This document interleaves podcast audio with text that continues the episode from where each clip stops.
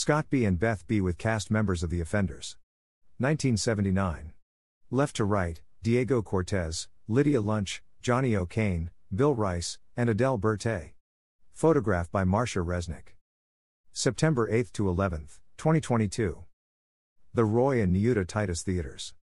The Museum of Modern Art presents a career retrospective of the films of Beth B. and Scott B., the legendary duo who defined the punk filmmaking scene in downtown New York in the 1970s and 1980s.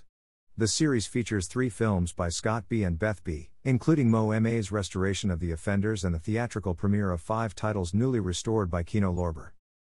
Beth B. and Scott B. are the best known and most critically acclaimed underground filmmakers of New York's no wave and early punk scenes.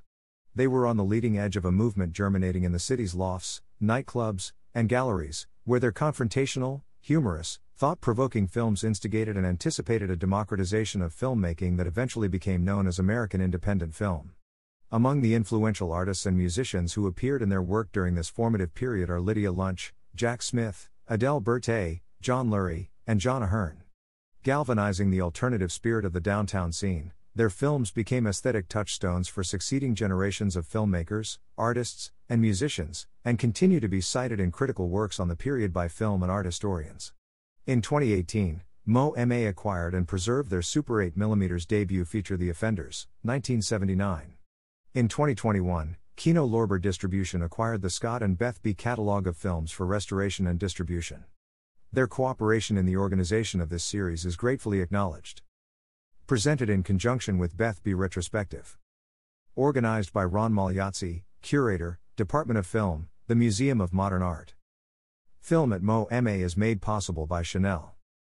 Additional support is provided by the Annual Film Fund.